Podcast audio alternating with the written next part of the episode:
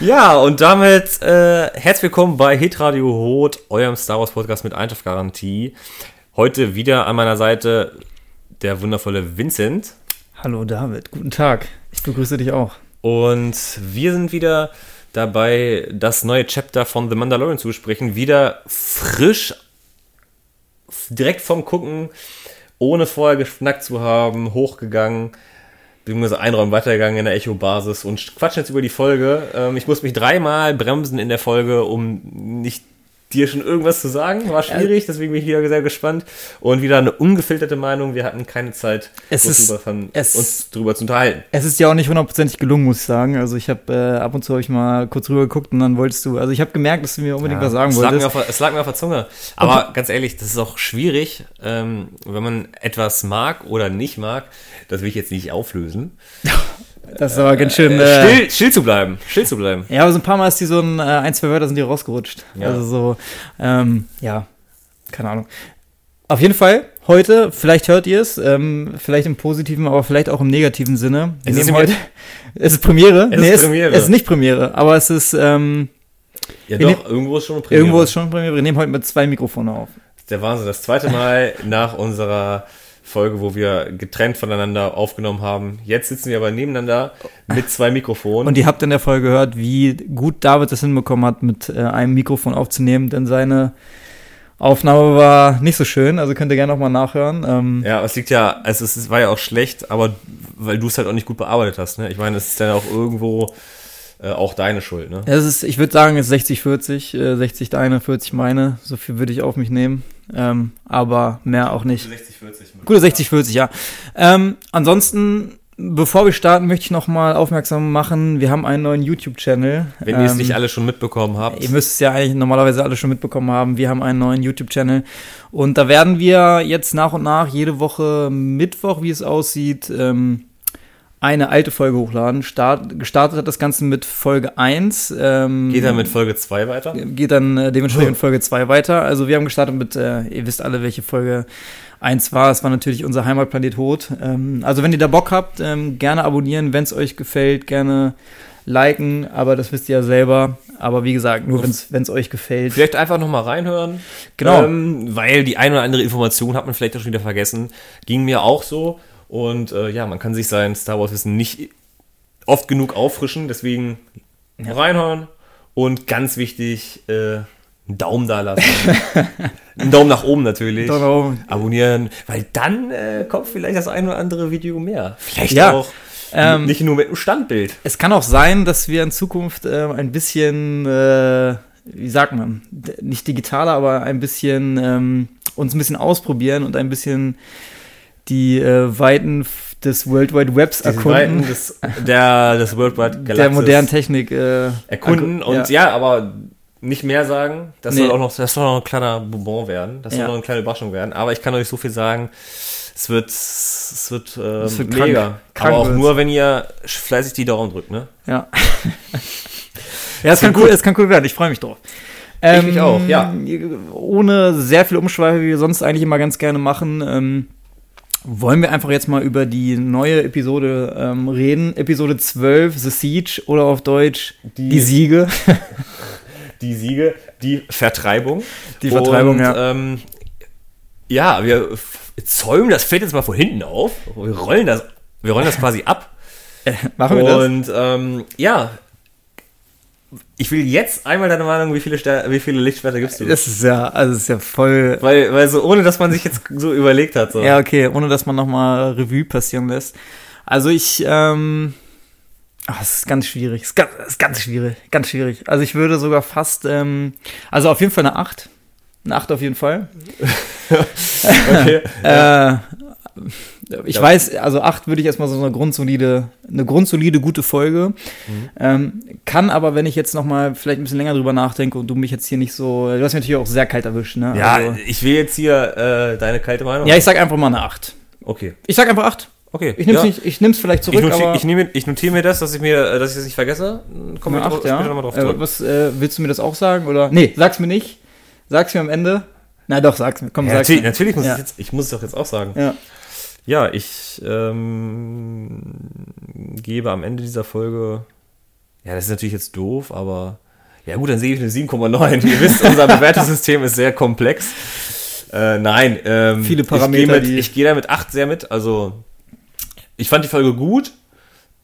Natürlich kein so ein Brett wie die letzte Folge, aber insgesamt hat mir die Folge doch Spaß gemacht. Und wenn ich mir jetzt so denke, was haben wir uns denn so vorgestellt in der letzten Folge, also alle nochmal reinhören, was so unsere Prognosen waren, dann wurden wir auf jeden Fall in dem bestätigt, dass wir Ahsoka nicht sehen werden. Genau. Aber das werden wir jetzt ja noch alles analysieren. Ja, Ahsoka nicht gesehen, aber es war auch keine reine Füllerfolge, so viel wie von mir erwartet. Aber andere Sachen. Anfangs hatte ich sie, also als die Folge angelaufen ist, dachte ich mir schon so, okay, das wird jetzt einfach nur so, um halt die Folge zu füllen, so eine Füllerfolge. Ja, ich hatte ein bisschen Befürchtung, dass sie wieder zu Nevarro zurückkehren, dass es bedeutet, dass, wie gesagt, eine Füllerfolge entsteht.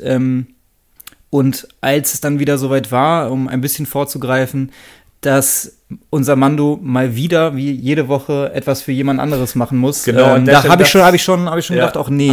Du hast ja das so in deinen eigenen Bart so in deinen Stromberg-Bart reingebrummelt. Er muss schon wieder was machen. Ja. So, und an der Stelle hatte ich es auch und dachte mir so, okay, das wird doch wieder so ein Füller.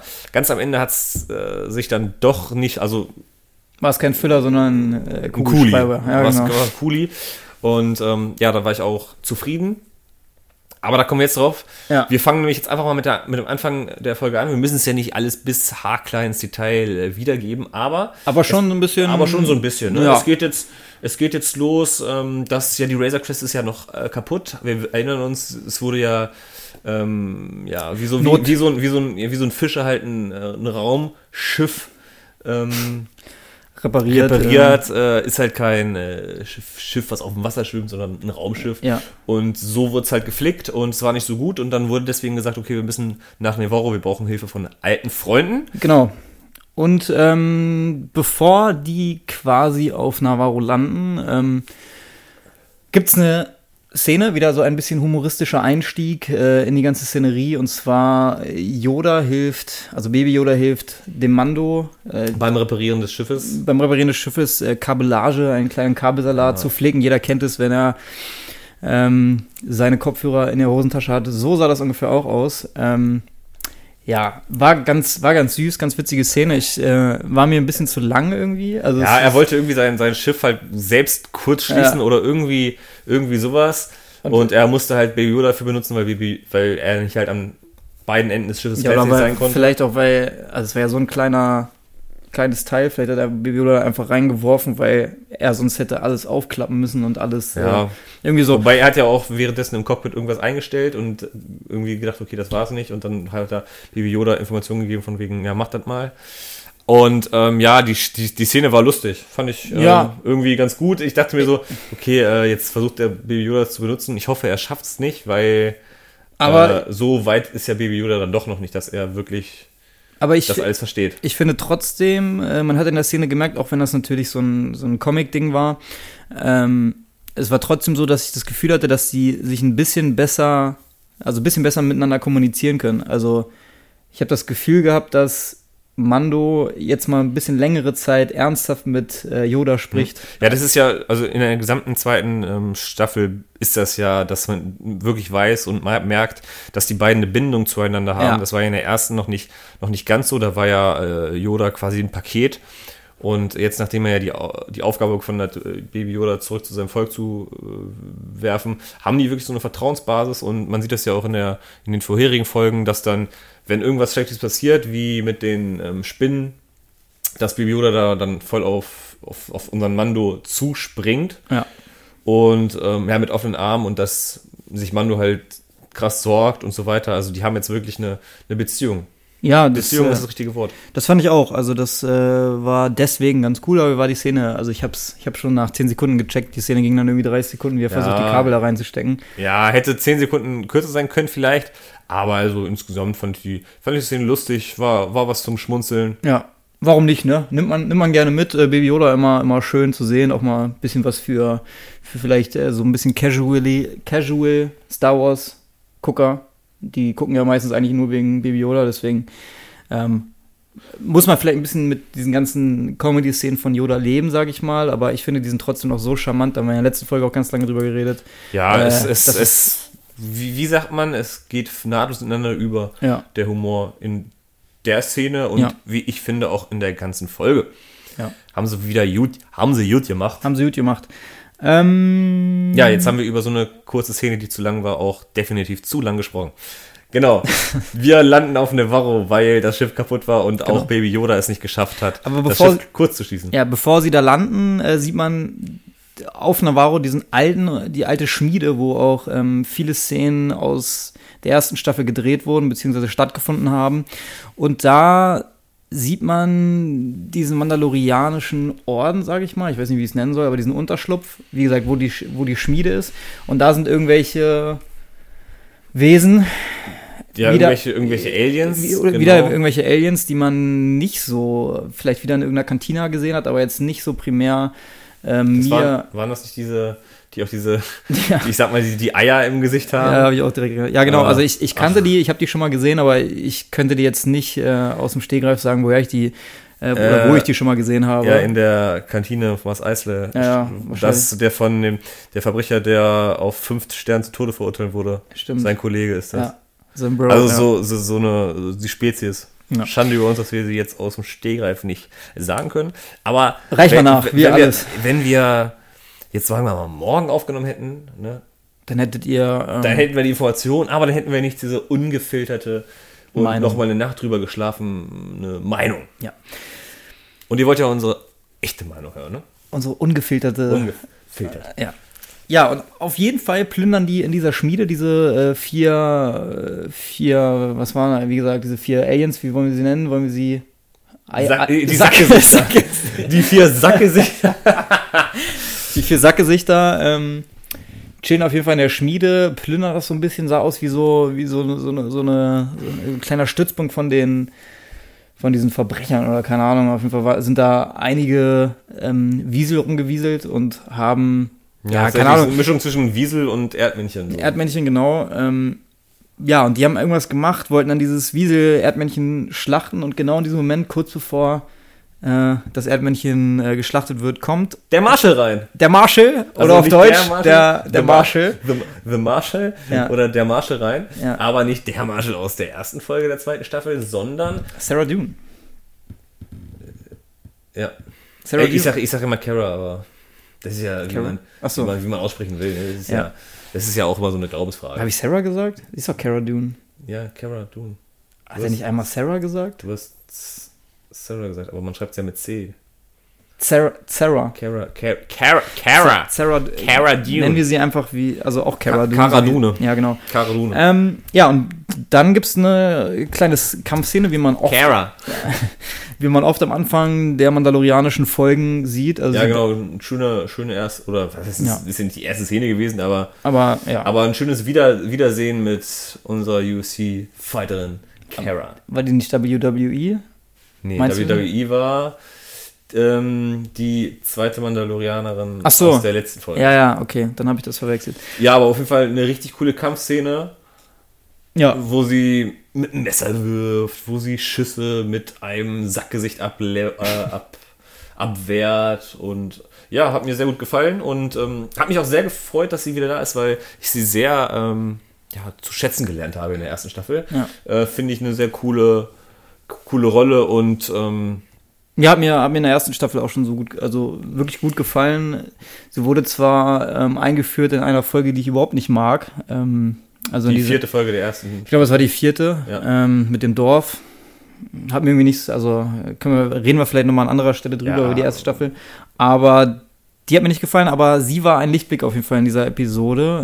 Und deswegen ist sie für mich ein schöner Charakter, den ich eigentlich immer ganz gerne sehe. Ja, auf jeden Fall.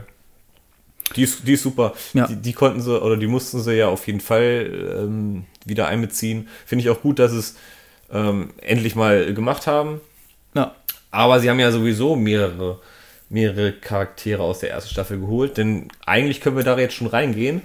Denn, gut, das war bevor sie gelandet sind, da haben wir diesen kleinen Opener gesehen und wir wussten, okay, es geht nach Nevarro, wir werden Cara Dune wiedersehen. Mhm. Und ja, sie landen auf Nevarro und im Landeanflug und beim Landen sehen wir Greef Karga neben Cara Dune. An dieser Stelle Carl Weathers, auch der Regisseur dieser Episode, also der hat Regie geführt, der Schauspieler. Ja. Ich glaube sogar Regiedebüt, ich weiß gar nicht. Keine Ahnung. Ist für unsere alten Filmliebhaber ist es Apollo von Rocky. Ja. Mann, der geil. Vater von Creed, glaube ich. Mann. Also von den neuen Filmen, die jetzt über so ein bisschen über Rocky handeln. Nur ein kleiner Exkurs. Fand ich cool. Also ihn mag ich auch. Schön, dass du diesmal ein paar weiterführende Informationen hast. Ne? Ja, letzte Folge ich. Diesmal ja, sehr gut. Ich bin gespannt, wie es weitergeht. Ja, und zu dem Charakter finde ich auch ganz cool, weil ja am Anfang der ersten Staffel so ein bisschen der Antagonist, oder nicht Anfang, aber zumindest Mitte der... Ja, was heißt Antagonist? Aber er war halt so auf sein Geschäft... er war halt ein Geschäftsmann. Und so wie das halt ist, wenn du so eine Gilde dann anführst, da bist du halt bestechlich. Und ja, er war ja eigentlich so, dass man ihn nicht mochte. Am Ende wurde er dann, nachdem er den Mando eigentlich verraten hat, hat er ja, nachdem Yoda ihn gerettet hat, dann doch gesagt, okay, ich muss das Baby und Mando helfen. Und das war ja so dieser Point, wo er von einem, ja, kein Antagonisten, aber von einem jemanden, den man nicht mochte, so wie es eigentlich in jeder guten Serie ist, erst ist irgendwer ein Arschloch und dann passiert irgendwas und dann mag man ihn auf jeden Fall. Und so ist es ja jetzt auch. Oder andersrum, ja. Oder andersrum. Genau. Ja, es ist perfekt beschrieben. Also ist nach wie vor und jetzt auch wieder ein cooler Charakter, sehe ich gerne wieder. Ja. Und die beiden auch, oder die drei als Trio, oder ja, ist eigentlich ein Quartett mit Baby Yoda, kennt man, altbekannt. Und warum nicht auf altbekanntes und was ja auch schon funktioniert hat, wieder zurückzugreifen, macht ja total Sinn. Und ja. Wie ging es weiter? Man sieht, dass so ein Rotkopf, wieder ein Alienwesen, was man nicht kennt, das Schiff repariert. Eine ganz kleine Szene, aber wird nochmal am Ende wichtig. Genau, also der landet, Greef Karga lacht über das Schiff, wie kaputt es denn sei. Und genau, Ende vom Lied, das Schiff soll repariert werden. Und dem Moment, wo wir auch ein bisschen Füllerfolgen Angst hatten, was wir schon gesagt haben, kommt... Ich glaube, Greef Karga sagt von wegen, ihr müsst eine ehemalige imperiale Basis, was zerstören auch schon? Oder er wollte sie plündern, ne? Ja, es war irgendwie die letzte imperiale Station auf Nevarro und er hat ja so gesagt, das ist nur noch so ein notbedürftiger Stützpunkt, um irgendwie noch so ein bisschen den Planeten zu halten und da sind nur noch so ein paar Leute, so ein paar Sturmtruppler, glaube ich, wenn er überhaupt Sturmtruppler sagt, aber ich glaube, Sturmtruppler sagt er nicht, aber es geht, also es wird eigentlich klar, dass da nicht viele mehr chillen, sondern nur noch so ein paar. Ja, genau. Und das wird halt von der kleinen Basis und dass man einfach Nevarro sturmtruppenfrei kriegen will. Ja. Und deswegen sagt auch der Mandalorianer zu. Ja. Er liefert sein Baby in einer Schule ab, beziehungsweise das macht Greef Karga. Ja. Das fand ich eigentlich ganz lustig, dass man so einen Schulunterricht gesehen hat. Eine C3-Einheit gibt den Unterricht. Und wie könnte es anders sein? Und was extrem witzig ist, also eigentlich hat... Die C3-Einheit unseren Podcast rezitiert von, also unseren Galaxis-Podcast. Denn da war die Frage, nennt die 5 wichtigsten Handelsrouten. Und was lernt ihr an unserem Podcast Galaxien? Natürlich unter anderem, was die wichtigsten 5 Handelsrouten sind. Also ihr hättet die Frage auf jeden Fall in der Schule beantworten können. Ja. Auf jeden Fall richtig gut. Fand ich witzig. Also sie sagt auch äußerer Rand und Mittelpunkt der Galaxis ist Coruscant und keine Ahnung, das ist quasi alles rezitiert. Das ist eine ganz, ganz, ganz lustige Szene. Ich könnte mir sogar vorstellen, dass die C3-Einheit unseren Podcast vielleicht sogar vorher gehört hat. Oder das ist sehr gut möglich. Ja. Ne? Also vielleicht, wenn er sich so ein paar, wie sagt man, wenn sie den Unterricht vorbereitet hat, unseren Podcast gehört. Ja, also warum auch nicht? Gut. Warum auch nicht? Aber ich finde es ein bisschen schade, hätte sie auch einfach unseren Podcast abspielen können. Also hätte sie auch mal ein bisschen Werbung machen können. Ja. Ja, Spaß beiseite. Ich finde das irgendwie cool, dass die da so im Outer Rim doch ein bisschen Galaxis-Unterricht bekommen. Ja. So, und dass sie halt auch mal irgendwann vielleicht vom Planeten weg und dann irgendwie dass sie mal was aus ihrem Leben machen. Ja, genau. Und auch wieder eine kleine humoristische Szene mit Baby Yoda und einem Mitschüler, der so Macrons, so klassische Macrons, ich habe zwar noch nie einen gegessen, aber das sind diese Süßigkeiten aus Frankreich. Diese... Die jetzt auf Instagram und keine Ahnung, wird voll auf so ein Foto gepostet. Die sehen auf jeden Fall so aus. Meistens. Ja. Aber so Süßigkeiten halt. Ja. Der Sitznachbar, wo ich nicht wusste, okay, ist das ein Mädel oder ist das ein Junge? So ein bisschen, ne? Ist wahrscheinlich ein Junge. So eine kleine Pocahontas. Ja. Optisch. Ja. Der nascht jedenfalls diese Macrons. Wie sagen jetzt alle Macrons, ne? Ja. Und das war ganz lustig. Er gibt Yoda einen Korb, also erstmal voll das Arschloch, Baby Yoda übelst süß. Ja, Mann. Alle Kinder feiern Baby Yoda und er sagt, ja nee, du kriegst nichts ab, ist halt ein Egoist. Und ich sag in der Szene zu Vincent, so Yoda macht doch jetzt bestimmt die Macht und holt sich die Süßigkeiten. Das stimmt, ja. Und gesagt, getan, hat er gemacht und ja, und das erste Mal, dass man in dieser Staffel die Macht von Baby Yoda sieht, oder? Oder ja, das erste Mal in der Staffel auf jeden Fall. Und hat mich ja auch deshalb meinte ich ja schon letztes Mal, irgendwie ihr macht so einen Rückschritt. Jetzt hat er endlich mal wieder die Macht benutzt und auch wenn es nur aus so einem Grund war, fand ich aber cool. Weil das ist ja auch das, was ich mir immer so denke, nutzt doch einfach mal die Macht für eigene Vorteile so, ne? Ja. Und das wird ja in Episode 2 zum Beispiel gesagt, dass als Anakin die Birne von Padme von Teller zu Teller. Tolle Szene. Also Teil 2, tolle Szene. Von Teller zu Teller. Tolle Szene. Also da muss ich wirklich nochmal Shoutout an Episode 2. Schweben lässt. Da wird ja schon gesagt, wenn das Obi-Wan sehen würde, der würde mich 4 teilen, so ungefähr. Und deswegen finde ich es ganz lustig, dass es jetzt quasi so Yoda halt einfach so benutzt. Gut, das ist halt ein Baby, der denkt sowieso nur an Essen in Staffel 2. Der ist halt in der Wachstumsphase. Und deswegen finde ich es cool.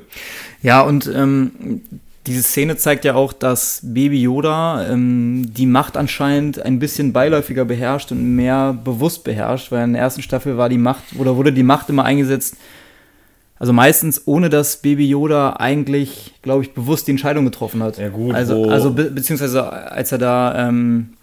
als er hier den, wie heißt er nochmal? Wo er Greef Karga heilt, genau. Das war bewusst. Ja. Aber mit den Schlammhauern, das war so Reaktion, würde ich sagen. Ja, weil er gesehen hat, oh, der ist voll, er hat irgendwie, unser Mandalorianer ist hinten dran und dann er hat irgendwie im Affekt gehandelt. Genau, so. Erste Staffel hat er irgendwie immer reagiert und jetzt hat er irgendwie agiert. Also das ist mir irgendwie aufgefallen und das fand ich ziemlich cool. Ja. Also auch für sowas beiläufiges, ja. Vor allem, weil er halt auch wusste, okay, ich kann die Macht benutzen. So. Ja. Ja, stimmt. Oder halt einfach, weil die Macht ist ja auch einfach so dieses, den Willen zu haben, ne? Und da hat er halt so Bock auf die Süßigkeiten, dass er das halt einfach benutzen konnte. Ja, und es gibt vielleicht auch so ein bisschen Aussicht auf den weiteren Verlauf der Staffel. Vielleicht wird man das immer öfter sehen. Also, dass Baby Yoda wirklich öfter mal das kontrolliert und vielleicht auch in irgendeiner wichtigen Kampfszene das mal bewusst einsetzt. Ja. Also, da muss er vielleicht auch nicht mehr ins Innenleben des Raumschiffs klettern, um die Verdrahtung zu stöpseln. Sondern macht das einfach so. Sondern kann das einfach in Gedanken machen. Das wäre fantastisch. Ja. Danach sieht man, glaube ich, weiß gar nicht, ob es davor oder danach direkt ist, sieht man wieder eine alte bekannte Figur aus The Mandalorian. Das ist danach, ne? Ja. Sie liefern Baby Yoda in der Schule ab und dann gehen sie in das Quartier von Greef Karga. Ja, und wer sitzt da? Ich weiß nicht, wie er heißt. Aber ich glaube, er hat gar keinen Namen. Er wurde auf jeden Fall nicht... Ich glaube, er wurde sowohl in der ersten Folge... Es kann sein, dass er... Also ich glaube, der Name von dem... Das ist ein Mythrol. Ja. Von dem bläugigen... was ist das? Auch eine Amphibie. Ja, so ein Fisch. So ein Fischgesicht. Ja, von so einem Fischgesicht. Ich finde es gut, wie wir die ganzen Spezien immer so nennen, wie sie... Also, das ist Mythrol. Ja, okay. Ja. Finde ich gut, Sackgesicht, Fischgesicht. Der Bläugige aus der Staffel 1, Folge 1, wo der Mandalorianer das Kopfgeld geholt hat. Und ich glaube, da steht der Name unter diesem Kopfgeld-Puck. Ja, genau. Aber ja in für uns unlesbarer Sprache, genau, ja. Auf kyrillisch quasi. Mhm. Kyrillisch der Galaxis. Genau. Und ich glaube aber, einen wirklichen Namen hat er nicht. Wir nennen ihn jetzt einfach den Mythrol. Mythrol. Dann wissen wir es alle. Ja. Ja, und jedenfalls der macht die Buchhaltung für Greef Karga. 350 Jahre lang. 350 Jahre lang. Er muss, er muss seine Schulden abarbeiten. Um seine Schulden abzuarbeiten. Ich weiß nicht, wie alt die Spezies wird, aber gehen wir mal davon aus, dass er sein ganzes Leben da arbeiten muss. Mhm. Fand ich auch in der ersten Staffel eigentlich, oder in der ersten Folge, ziemlich witzigen Charakter. Kann ich aber auch verstehen, wenn man den vielleicht ein bisschen nervig findet, aber ich fand den irgendwie... ganz cool. Also in der ersten Staffel fand ich es gut, weil er halt so ein bisschen Lockerheit reingebracht hat. Ja. Auch in dieser Szene, ja, der ist ja in den folgenden Szenen der halt so ein bisschen, ja, Komik reinbringt. Ja. Das finde ich ganz gut. Das ist eine coole Rolle. Der dann quasi der Pilot von den Jungs ist, der den Speeder fährt. Und genau, der aber mit auf die Mission kommt, diese imperiale Basis, ich weiß gar nicht, es war, glaube ich, zu plündern, oder? Oder kaputt zu machen. War das von Anfang an der Plan? Ich glaube, kaputt zu machen. Also, ich glaube, er sagt, eine Basis kannst du ja eigentlich immer mal gebrauchen. Ja, er sagt auch irgendwie vielleicht, also er sagt, dass es sehr schwer bewaffnet ist, aber ich glaube schon, dass der Plan ist, diese zu fluten, also mit Lava zu fluten quasi. Das ist, glaube ich, von Anfang an der Plan. Ich glaube nicht, dass die plündern wollen. Ja, nee, aber irgendwas vielleicht war doch... Vielleicht ein bisschen die Taschen voll machen. Irgendwas war doch, dass der Mandalorianer... Ach, keine Ahnung. Ist irgendwas ja war auf jeden Fall. Warum Mando auch irgendwie dumm geguckt hat und dann meinte, Greef Karga, nee, es ist die letzte Basis, wir müssen das machen. Und dann. Ja. Die machen sich danach, als sie ein bisschen quatschen, machen sich auf den Weg zu dieser besagten Stützpunkt, dem imperialen Stützpunkt. Und da versuchen sie durch eine Tür zu kommen, was aber nicht so von Erfolg gekrönt ist. Und da gibt es eigentlich auch, also ich hab leider den genauen Wortlaut nicht mehr im Kopf, aber es gibt einen ganz coolen Dialog zwischen, wie heißt er nochmal? Mythrol und, ich vergesse mal den Namen von Carl Weathers, die Rolle. Greef Karga. Schreib's dir auf. Ich schreib's mir auf, ich hab's gerade notiert. Und gibt es einen ganz coolen Dialog, von wegen hier, beweg deine Kiemen her oder irgendwie sowas. By the way, auch ganz coole Information. Er muss sich feucht halten. Ja. Ich muss da irgendwie an Sandy denken bei SpongeBob, die unter Wasser ja so einen Luftraumanzug hat. Ja. Und da muss man denken, dass er irgendwie Feuchtigkeitsanzug oder so Feuchtigkeitsanzug tragen muss, damit er nicht austrocknet. Genau. Auch wieder Referenz zu Dune, was ich immer ganz gerne mache. Bei Dune haben die... Cara Dune? Nee, diesmal nicht Cara Dune, sondern den Film Dune. Ich weiß. Die Einheimischen haben auch so einen Wüstenanzug. Der so feucht hält und quasi die eigene... Körperflüssigkeit, also was an Schweiß oder an Tränen quasi vom Körper ausgestoßen wird gefiltert und wird zurück gibt's so einen Schlauch, der in die Nase führt und dann wird halt die Feuchtigkeit wieder zurückgeführt, weil der Planet halt so arschheiß und trocken ist. Deswegen macht ja irgendwie Sinn. Und bei so einem Fischwesen, bei dem Mythrol, der ja normalerweise wahrscheinlich auf so einem Wasserplaneten oder wie ein... Oder auf jeden Fall auf einem Planeten mit sehr hoher Luftfeuchtigkeit. Genau, in Teil 1 ist es ja sogar, oder in der ersten Folge ist ja sogar, dass die auf so einem Eisplaneten sind. Deswegen wird da die Luftfeuchtigkeit dann sicherlich höher sein als auf Nevarro. Wobei er vorher ja auch für Greef Karga gearbeitet hat, wissen wir ja. Und er ist ja dann geflüchtet und wegen verkackter Buchhaltung... Stimmt. Wurde er dann ja... Er hat auch so irgendwie gesagt, er hat seine eigene Interpretation von Buchhaltungen gemacht oder so. Ja, das war genau. Auch so ein ganz witziger Satz. Deswegen war auf jeden Fall damals ein Kopfgeld auf ihn ausgesetzt. Ja. Und Sie schaffen es nicht, die Tür aufzumachen, auch wenn... Zurück zur Folge. Sie schaffen nicht, die Tür aufzumachen. Und der Mythrol heult auch rum, weil er zurück zur Feuchtigkeit möchte. Ja. Und dann wird ihm weitere 30 Jahre erlassen, genau. Wenn er... 100 Jahre irgendwie dafür, dass er da parkt und dann nochmal 30 Jahre dafür, dass er mit seinem Klempnerwerkzeug die Tür aufmachen soll.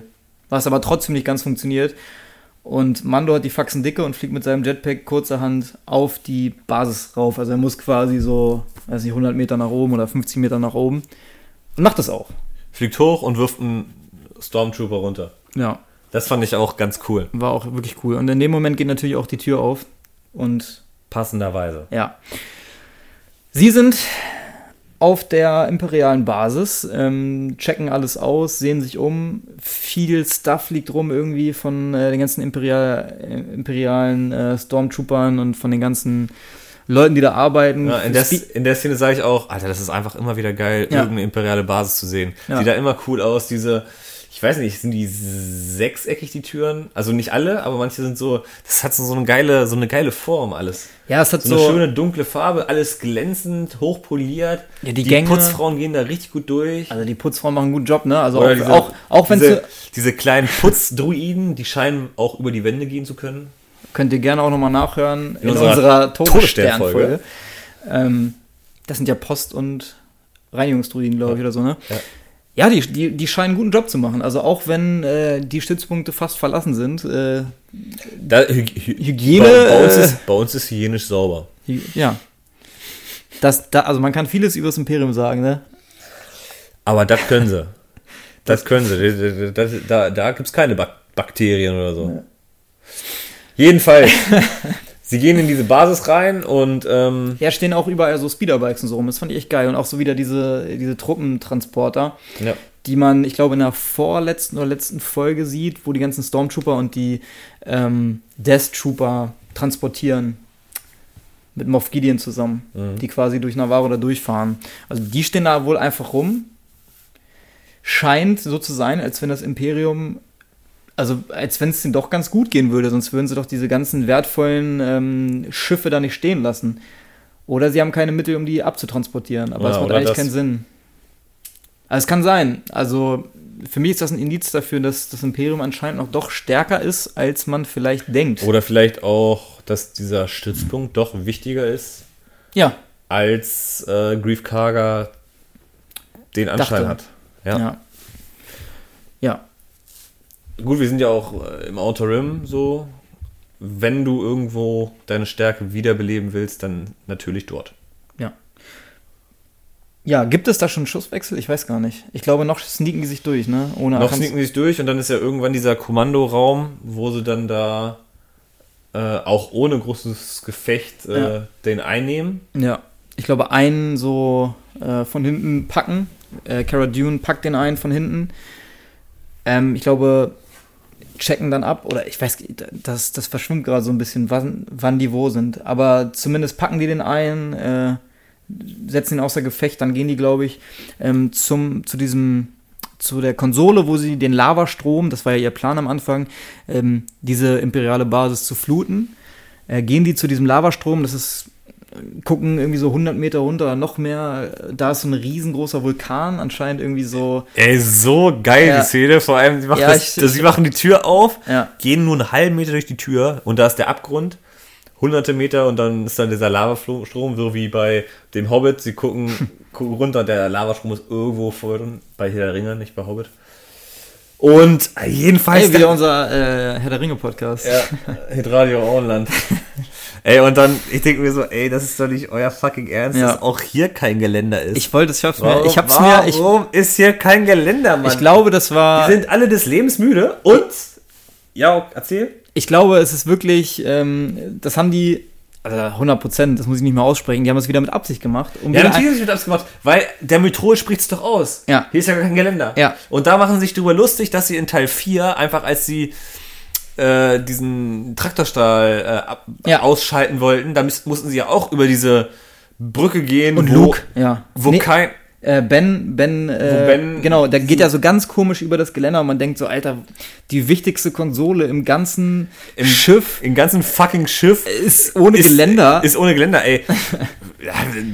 Was? Ja. So, was? Und deswegen, das ist dann wieder richtig cool. Ich dachte mir erst so, ey, Jungs, ey, euer Ernst? Und dann finde ich es lustig, dass sie sich selber dass sie den damaligen Film so ein bisschen aufs Korn nehmen, weil diese Szene wurde ja in allen möglichen Parodien. Family Guy. So fertig gemacht von wegen, warum denn da kein Geländer ist. Ja, und deswegen war es geil. Und das muss ich auch nochmal sagen, wir loben ja sehr oft den Humor, aber das ist ein Metaebenen-Humor, den man so selten in Serien oder den kriegt man nur in richtig, richtig guten Serien. Also über sich selber lustig gemacht, ohne dass es zu albern wurde oder zu albern ist. Es wird als Also es wird für Casual-Fans gar nicht wahrgenommen, aber für Fans, die schon immer dabei sind für und die ganzen alten Filme kennen, denken sich so, ja, Mann, Alter, ohne Scheiß, richtig geil. Das ist auch total gut gemacht, das ist... Es stört gar nicht. Die Tür geht auf und wir denken es uns schon, so, also der Fan denkt es sich schon und es wird nicht sofort gesagt, sondern erst nachdem er der Metrol wirklich rübergehen soll. Ja. Und dann kommt dieser beiläufige Satz und das ist Wahnsinn. Also an dieser Stelle sehr, sehr gut gemacht. Sehr, sehr gut gemacht. Ja. Und da muss man wieder sagen, okay, ich kann es verstehen, dass der Traktorstrahl an einen Hebel, der umgelegt wird, dass man den ausschalten kann. So ergibt meiner Meinung nach Sinn. Aber warum ist es denn auch so einfach, so eine ganze Basis an so einer Stelle da irgendwie... Ja, Mann. Also, keine Ahnung. Das ist ja auch so... Das ist auch total dumm, so. Aber... Also, ich glaube, wenn wir uns darüber Gedanken machen würden... Und, dann müssen wir uns über ganz andere Dinge... Dann müssen wir uns über ganz andere Sachen Gedanken machen. Dann müssten wir die auch alle Filme mit anderen Augen sehen, glaube ich, wenn man so argumentiert und so anfängt. Ja, nein, aber du hättest ja trotzdem... von wegen, da machst du das und dann hättest du doch so eine Kleinigkeit, so ein kleines Minispiel vielleicht irgendwie reinbauen können, von wegen so, und jetzt müssen wir noch das machen, damit, so, weißt du, weil das ist irgendwie so too easy, aber zu einfach ist auch so ein Wort, das ist bei Star Wars zu einfach ist, so, ja, ist halt ein Evergreen, so, ne? Das Ding ist halt, wenn man jetzt sagen würde, okay, die müssen irgendwie 3 Mechanismen an 3 verschiedene... Ja, natürlich, das ist ja auch alles Zeit und so. Dann denkst du dir ja, okay, dann teilen die sich wieder auf, aber es kommt trotzdem auf das Gleiche hinaus. Also... Ja, aber er kann ja auch sagen, so, oh, fuck, Mann, irgendwie, was ist schiefgelaufen? Und dann macht das halt nochmal. So. Aber selbst dann kann man trotzdem sagen, okay, ist ja auch immer so. Also das stört mich halt, also das stört mich jetzt nicht so. Naja, mich auch nicht, aber ich wollte es einfach nur mal ansprechen. Es ist völlig in Ordnung, David. Ich wollte es einfach nur mal ansprechen. Das darfst du auch. Das ist unser Podcast. Wir dürfen hier über alles reden. Okay. Ja. Schöne Szene. Fantastisch. Dann... Wie geht's weiter?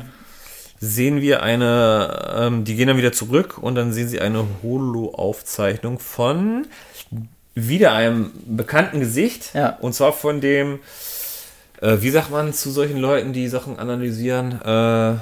Solche intelligenten Leute, warte mal, den Wissenschaftlern. Der Wissenschaftler, der... Du bist anscheinend keiner. Der Wissenschaftler, der... Ey, guck mal, was ich mir alles merken kann, Alter. Der Wissenschaftler, der Baby Yoda Blut abgenommen hat in der zweiten Folge. Nee, ich glaube dritte oder... ich glaube zweite Folge.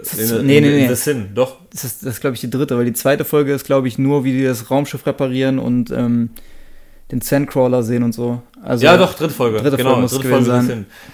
Ist ja auch egal. Nee, dritte Folge. Und ja, doch. Jedenfalls wussten wir da nicht, dass ihm da Blut abgenommen wurde. Man wusste nur, dass dort irgendwas passiert. Und ja, die scheinen irgendwelche Versuche zu machen, wo Blut jemanden anderen zugefügt werden soll. Und es wird anscheinend Blut, also mit inklusive Mini-Chlorianer benötigt. Ja. Und die ersten Versuche sind schiefgelaufen. Und ganz creepy. Meinst du, sie versuchen mit diesem Blut den Imperator wieder zum Leben zu erwecken? So, jetzt mal so ganz weit hergesponnen.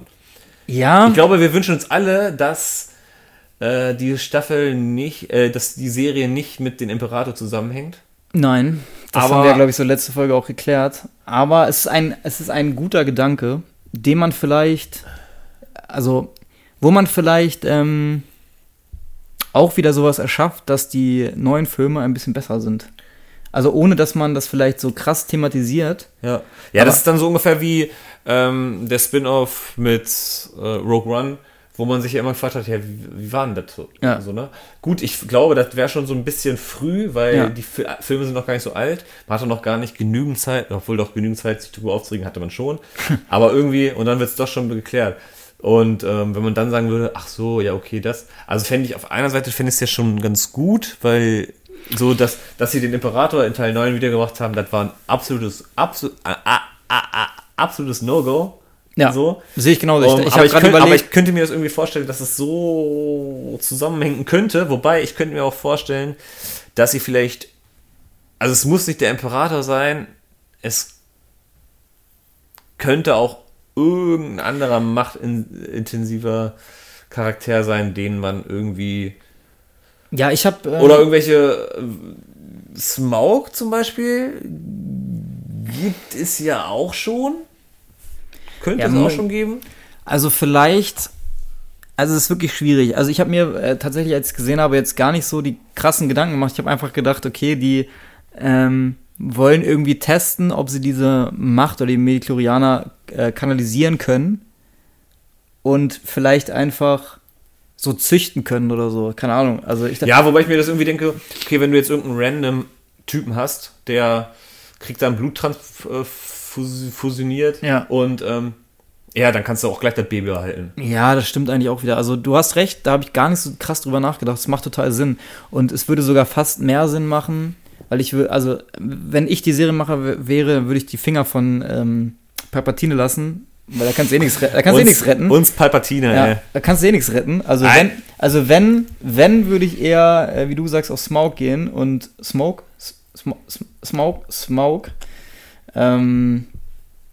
Deswegen, keine Ahnung. Wobei, Smaug wurde ja auch vom Palpatine erschaffen. So. Ja.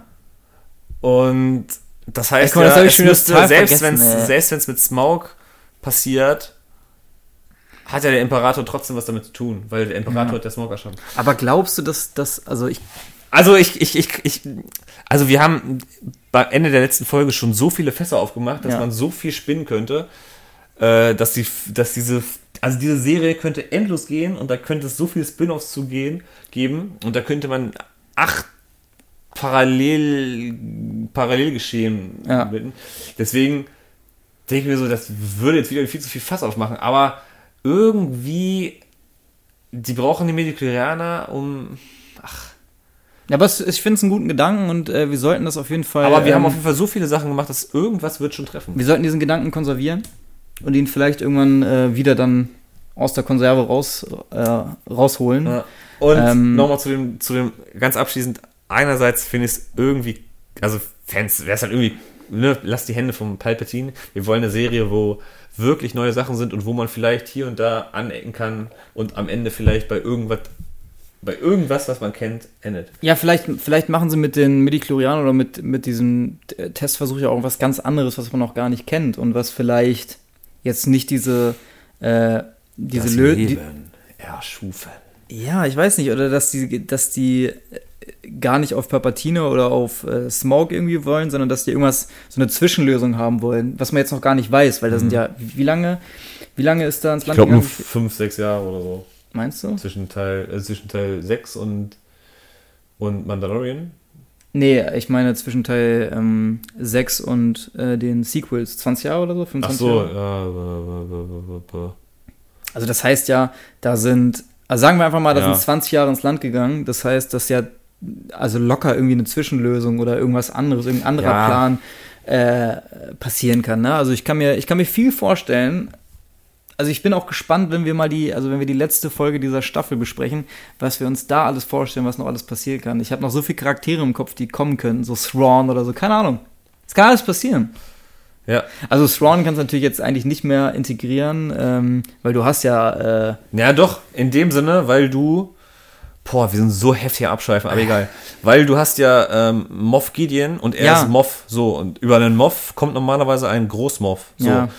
Thrawn war zwar kein Großmoff, aber ein Großadmiral, so. Und ich weiß auch nicht, wer diese Titel dann so unbedingt dann vergibt, an so einer Stelle, wo das Imperium ja klein geworden ist, vielleicht von der vorherigen Position, oder, es bleibt keine Ahnung, so. Moff Gideon findet es halt einfach geil, Moff zu sein, so. Und sagt dann so, ja selber, ich bin Moff. Ja. Aber, weil wir ja alle wissen, dass es noch etwas Heftiges gibt als Moffs, glaube ich schon, dass es nochmal ein Die Frage ist, okay, wird der zu sehen sein oder nicht? Mit Thrawn fände ich sogar irgendwo geil. Das ist geil, wäre geil. So, weil auch cool. Wir auch wissen, dass die Macher oder alle wichtigen Leute von The Mandalorian das Extended Universe sehr kennen. Wie ist denn, also Thrawn kommt doch auch in Clone Wars, oder nicht?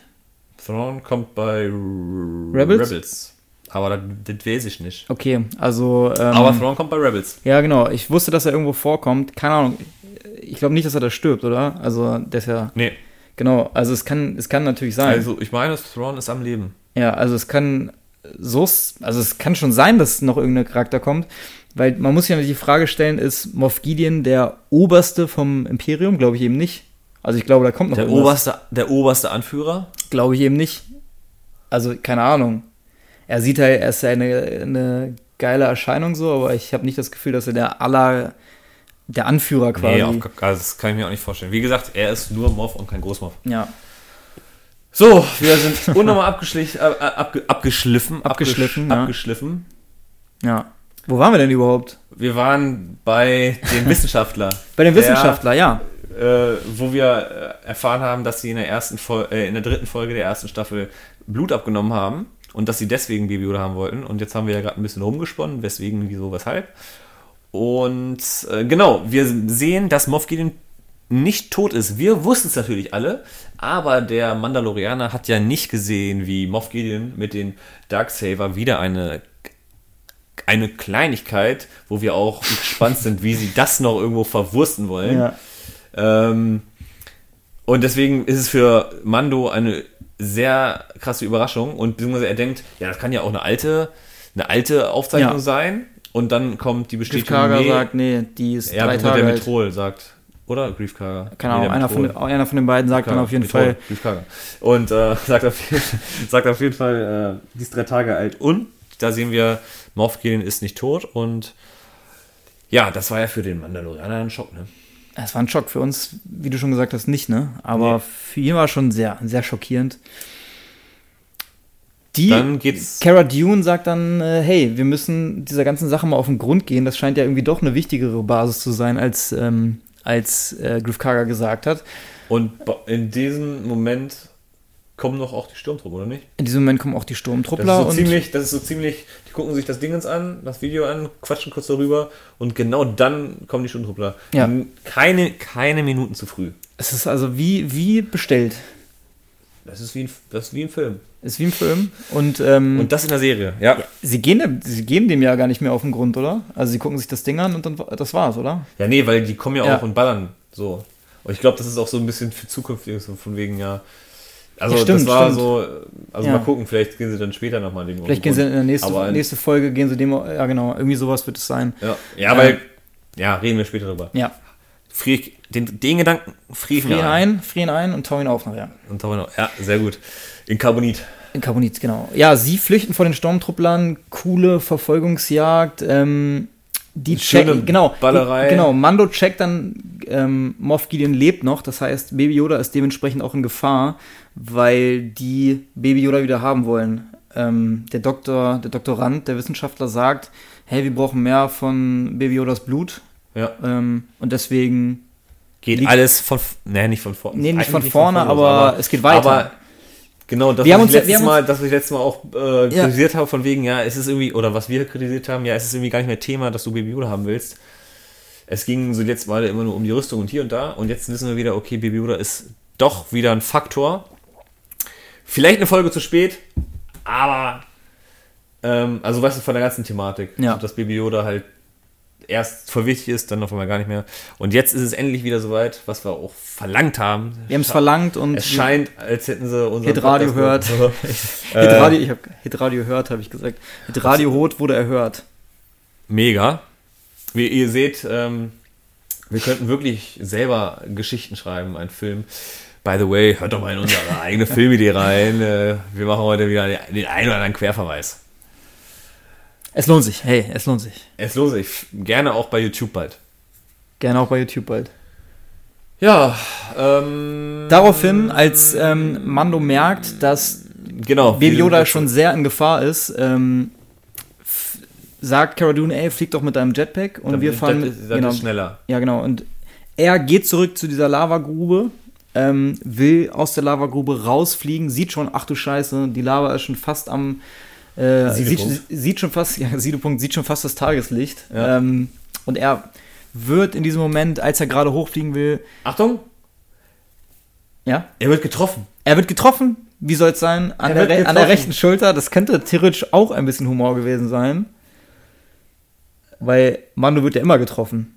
Außer, letzte Folge wurde er auch von Sturmtrupplern getroffen. Ja, aber es ist irgendwie... In der Szene war es halt wieder so, man sieht auf der einen Seite Mando, wie er entkommt und dann sieht man ja noch Greef Karga, der Mythrol und Cara Dune und die werden halt nicht getroffen so und das war auch, ich dachte mir so, ey Bro, trifft doch mal wenigstens so einen Streifschuss oder so, weißt du, dass so der Mythrol wieder so eine kleine lustige Situation hat von wegen, dass er rumheult oder keine Ahnung was oder so, ne, halt so wenigstens Mando wird halt auch immer... Aber Mando wird getroffen. So. Aber Mando wird halt auch immer an der Schulter oder am Brustpanzer getroffen, aber diese ganzen Stellen, die dazwischen sind, werden halt irgendwie nie getroffen. Ja. Weil ich habe dich ja letzte Folge gefragt, sind eigentlich zwischen diesen Platten, ist da auch Rüstung? Natürlich ist da keine Rüstung, aber wird halt immer offensichtlich halt immer an dem Beskar-Stahl getroffen. Ja genau, das muss aber auch ein schöner Sound sein und aber auch ein schönes Bild. Ja. Ne? Aber es könnte aber auch sein, dass selbst wenn er zwischen den Sachen getroffen wird, dass es keine Auswirkungen hat. Denn wir sehen auch zum Beispiel in Clone Wars, wo es so ein Monster gibt, dessen Haut ist halt auch gepanzert. Und es könnte ja auch sein, dass es irgendein Textil sein kann, sei es irgendwie von irgendeinem Tier oder was. Ja. Schuppenpanzer, der halt elastischer ist, in Anführungsstrichen. Und der hat sich auch ein bisschen Haut von dem Hai aus der ersten Episode mitgenommen. Ja, nein, das kann aber trotzdem sein, dass das halt, weil es so eine heftige Rüstung ist, auch irgendwie Schutz vor Schüssen bietet. Ja, klar. Das ist nicht ausgeschlossen. Ist nicht ausgeschlossen. Ich würde sagen, das ist nicht ausgeschlossen. Kann sehr gut sein. Aber immer die Schulter. Es geht weiter, er schießt daraufhin die ganzen Stormtrooper weg, die ihn versuchen irgendwie daran zu hindern, mit dem Jetpack hochzufliegen. Er fliegt hoch, richtig geil, quasi mit dem Lavastrom hoch, und fliegt raus und im Rausfliegen zückt er seine Waffe und schießt 2 Stormtrooper ab. Ja, war eine sehr, sehr gute Szene. Hat mir sehr viel Spaß gemacht. Ja, und ich glaube, daraufhin fliegt er, sieht man ihn gar nicht mehr. Daraufhin fliegt er weg. Das ist eigentlich so die letzte Szene vorerst, dass man ihn sieht. Ja. Wir sehen dann wieder unsere 3 anderen Freunde, wie sie versuchen, aus der Basis zu flüchten. Die haben ein paar mehr Probleme mit den Sturmtruppern, auch wenn sie nicht getroffen werden. Aber sie sind dann irgendwann in der Sackgasse und das war dann halt auch wieder so, jetzt sind da 2 Sturmtruppler und die setzen sie fest. Und vor allem die Sturmtruppler sind alle am gleichen Eingang. Das heißt, jetzt einfach nur auf diesen Eingang die ganze Zeit schießen müssen. Sei es drum, wir wissen ja ganz genau, dass die Stormtrooper jetzt nicht unbedingt für ihre Raffinesse im Kriegsgeschehen, im Gefecht, dafür sind sie nicht bekannt. So viel kann man auf jeden Fall festhalten. Ganz im Gegensatz zu Cara Dune, die...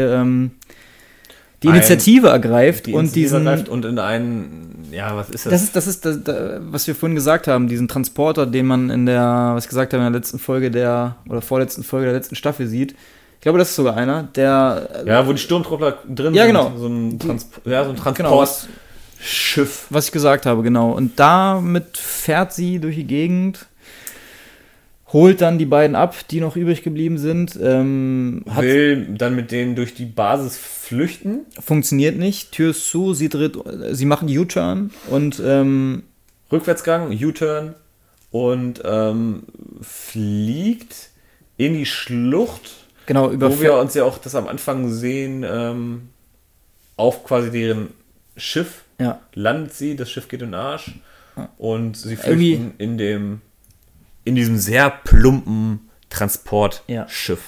Aber so plump ist es gar nicht, wie man dann später feststellt. Hinten schöne... so eine Flak, so ein Flak-Ding drauf, dass du... Ja. Also so, wo sich dann auch... wie nennt man euch? Greef Karga direkt reinsetzt und... Ich stehe gerade richtig auf dem Schlauch. Ist kein Problem da. Wie heißt denn das, wo du dich da reinsetzen kannst? Ja, ist so ein Geschütz einfach. Ein Geschütz? Ja. Geschütz war das Wort, was ich suchte. Ja, genau. Greef Karga setzt sich gleich hinter das Geschütz.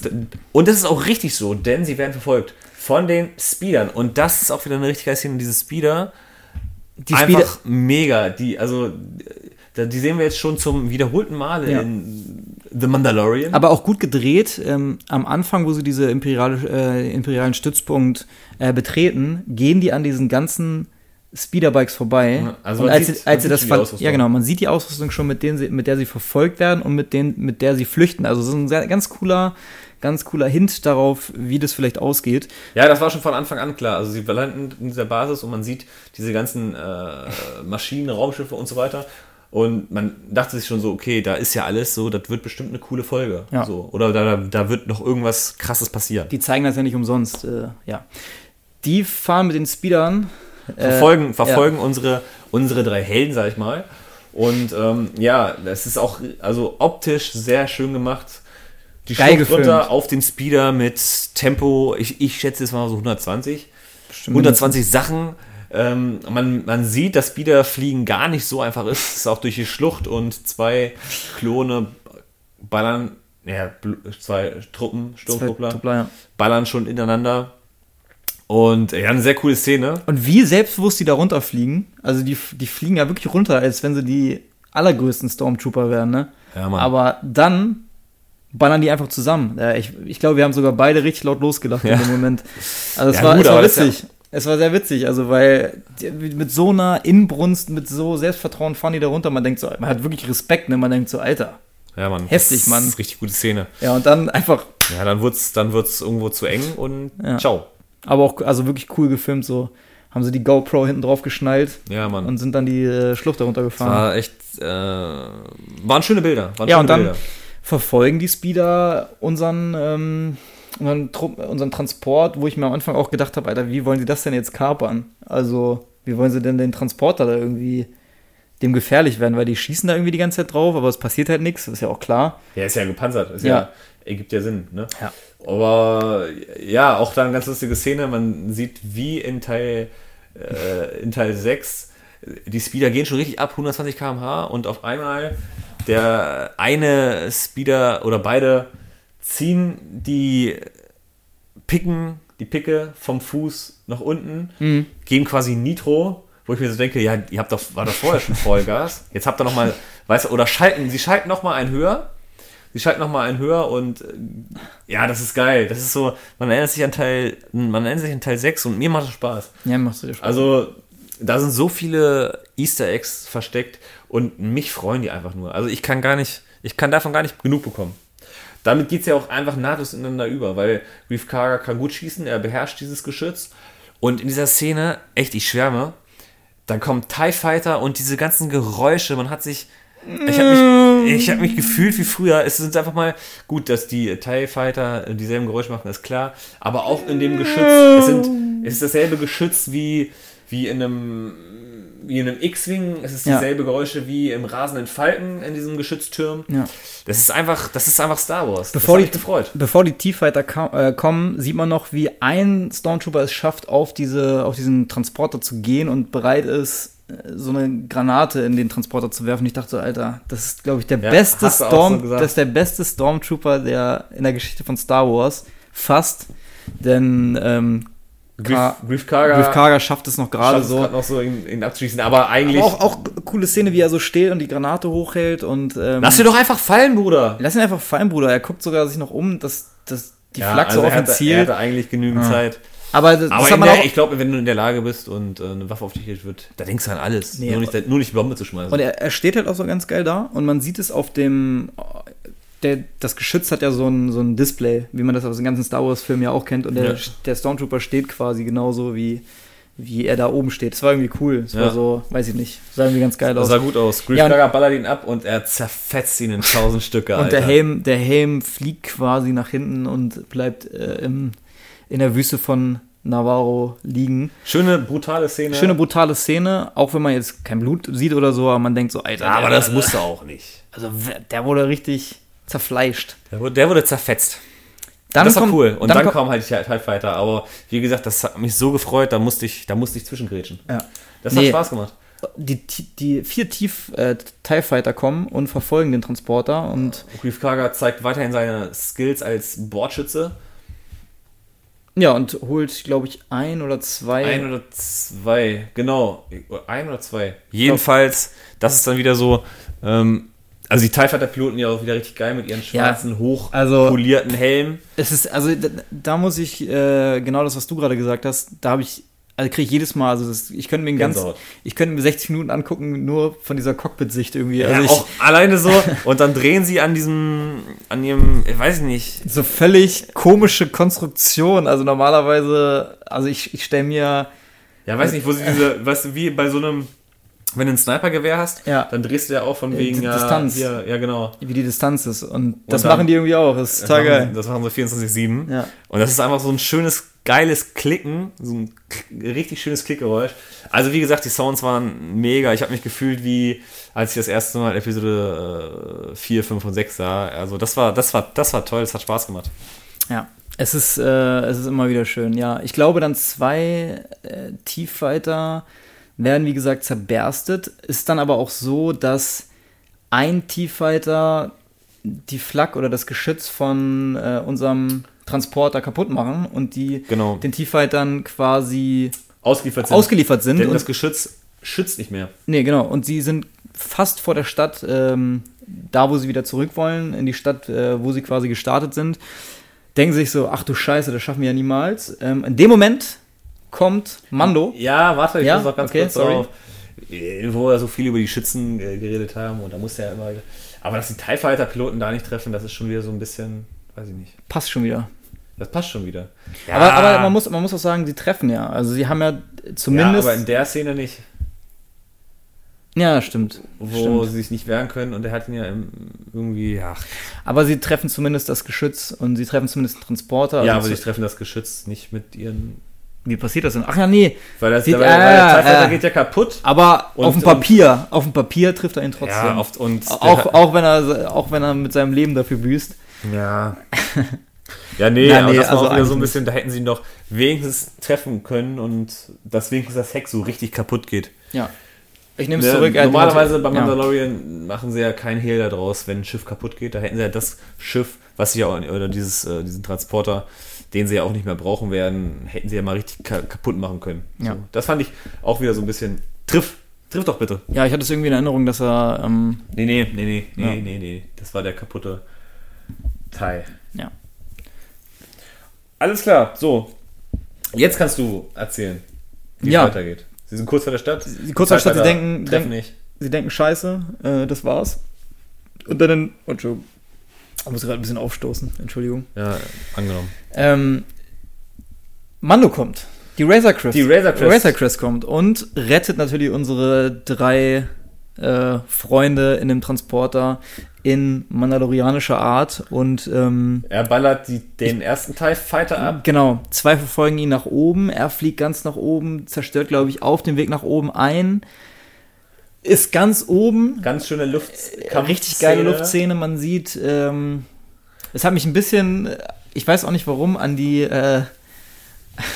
Game of Thrones Szene, wo die Drachen kämpfen. Hat mich das erinnert, weil die so in der Luft standen. Ich weiß gar nicht, wo ich bei Game of Thrones aufgehört habe. Aber hier, bitte für den Spoiler. Aber viele ZuhörerInnen. Ja. Ne? Ja, es hat mich daran erinnert und Mando steht mit seiner Razor Crest ganz, ganz oben und sagt vorher noch, fand ich sehr, sehr witzig, muss ich sehr lachen, halt dich fest zu Yoda. Und Yoda macht natürlich das, was man von ihm kennt, nimmt die Arme hoch und schreit wie im Kolossus im Heidepark. Genau, so ja, das war auch sehr, sehr gut, ey. Also das ist ja auch das, was ich mir so oft denke in diesen Raumschiffen, was machen die für geile Moves so? Das ist doch irgendwie total krank, dass die dabei so einfach so im Raumschiff sitzen können. Ja. Und das war dann gut, dass gesagt wurde, schnall dich an. Und auch, wie Baby Yoda das feiert, dieses steil nach oben fliegen. Schreit sogar so leicht auf. Ja. Und, voll gut. Ja, dreht sich erzähl erstmal. Ja, die ganze Luftkampfszene ist sehr gut und dann wollte ich gerade da münden, wo du jetzt anfängst. Also genau. Bitte. Er dreht um und fällt auf den Tiefffighter, der natürlich nicht so schnell nach oben fliegen kann, stürzt auf ihn hinab und man sieht ein One-on-One, wie die Razor Crest gegen den T-Fighter fliegt. Die Razor Crest dreht sich die ganze Zeit, die Kamera dreht sich mit, total geil. Er rollt quasi. Er rollt, genau. Shoutout an Anakin Skywalker. Wie nennt man das? Ne. Ich versuche zu rollen. Das ist ein super Trick. Er macht da so, wie nennt man das in der... Ja, rollen. Ja, nee, sag mal nur rollen. Es gibt auch so eine Hast du nicht Top Gun gesehen? Top Gun, da sagen die das doch. Ja. Ach, keine Ahnung. Ja, es gibt aber auf jeden Fall Episode 1. Ja. Ich versuch's zu rollen. Das ist ein super Trick. Sehr gut, ey. Teil 1. Hey, Goat, Alter. Ja, ist gut. Skywalker. Ja, und natürlich trifft der T-Fighter nicht, aber unser Mandalorianer in der Razor Crest. Ja gut, aber er hat ja auch sich um seine eigene Achse gedreht, also das ist ja schon schwierig dann zu treffen. Genau, und schießt den T-Fighter kaputt. Greef Karga, Cara Dune und der Mythrol feiern das von unten ab, freuen sich, dass sie gerettet worden sind, dass die TIE-Fighter besiegt sind und... Baby oder kotzt. Baby oder kotzt. Das war, da muss ich sagen, das war ein bisschen zu viel. Also, die eine Szene fand ich noch cool, aber obwohl, ach komm, geschenkt, war okay. Ja, nein, war okay. Ja. Er kotzt halt auch dieses türkise, süßes, genau, die Macrons. Diese türkisen Macrons aus. Ja. Das hat so ein bisschen eklig. Ja, doch, fand ich doch ganz. Doch. Und man sieht halt wieder, dass Mando sich kümmert, wie beim Baby halt wischt die Spucke weg. Und dann verschwindet ja Mando auch komplett aus der Folge. Ja, ich glaube, man sieht ihn nicht mehr. Er sagt, dass es ja jetzt Quits sind. Also, dass er kein Geld zahlen muss für die Reparatur, denn er hat ihn ja gerade den Arsch gerettet. Ja, dann von der Luft von Nevarro auf den Boden wieder zurück sieht man einen Streife fahrenden, gut betagten, ich sag mal Polizisten der Neuen Republik. Ja. Und wieder, wie ich gerade gesagt habe, einen gut betagten, mit leicht asiatischen Zügen.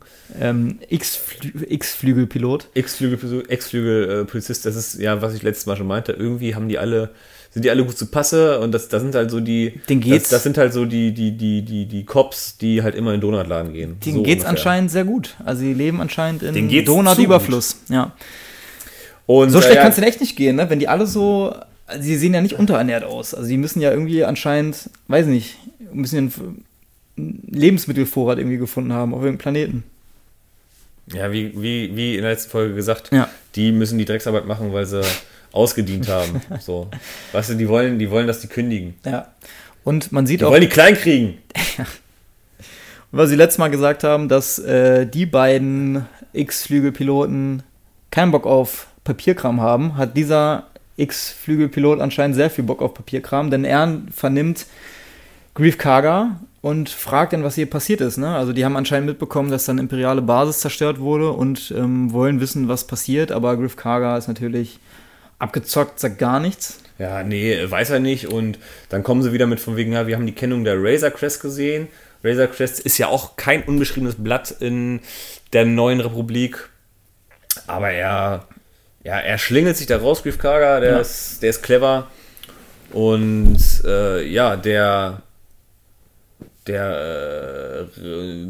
Streifenpolizist, sag ich jetzt mal, muss abwinken. Muss schlucken. Also er weiß ganz genau, hier ist irgendwas faul, aber was soll er machen? Ne? Also ihm sind da quasi die Hände gebunden in dieser Szenerie.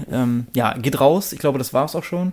Und sieht dann Cara Dune? Ja, sieht Cara Dune. Den Marshall. Scheinbar den Marshall von dieser kleinen City in Nevarro. Ja. Und er fragt sie aus, denn er weiß, irgendwas ist da falsch. Ja. Und er ist sehr gewissenhaft und fragt, was war da, oder was kannst du mir noch irgendwas dazu sagen?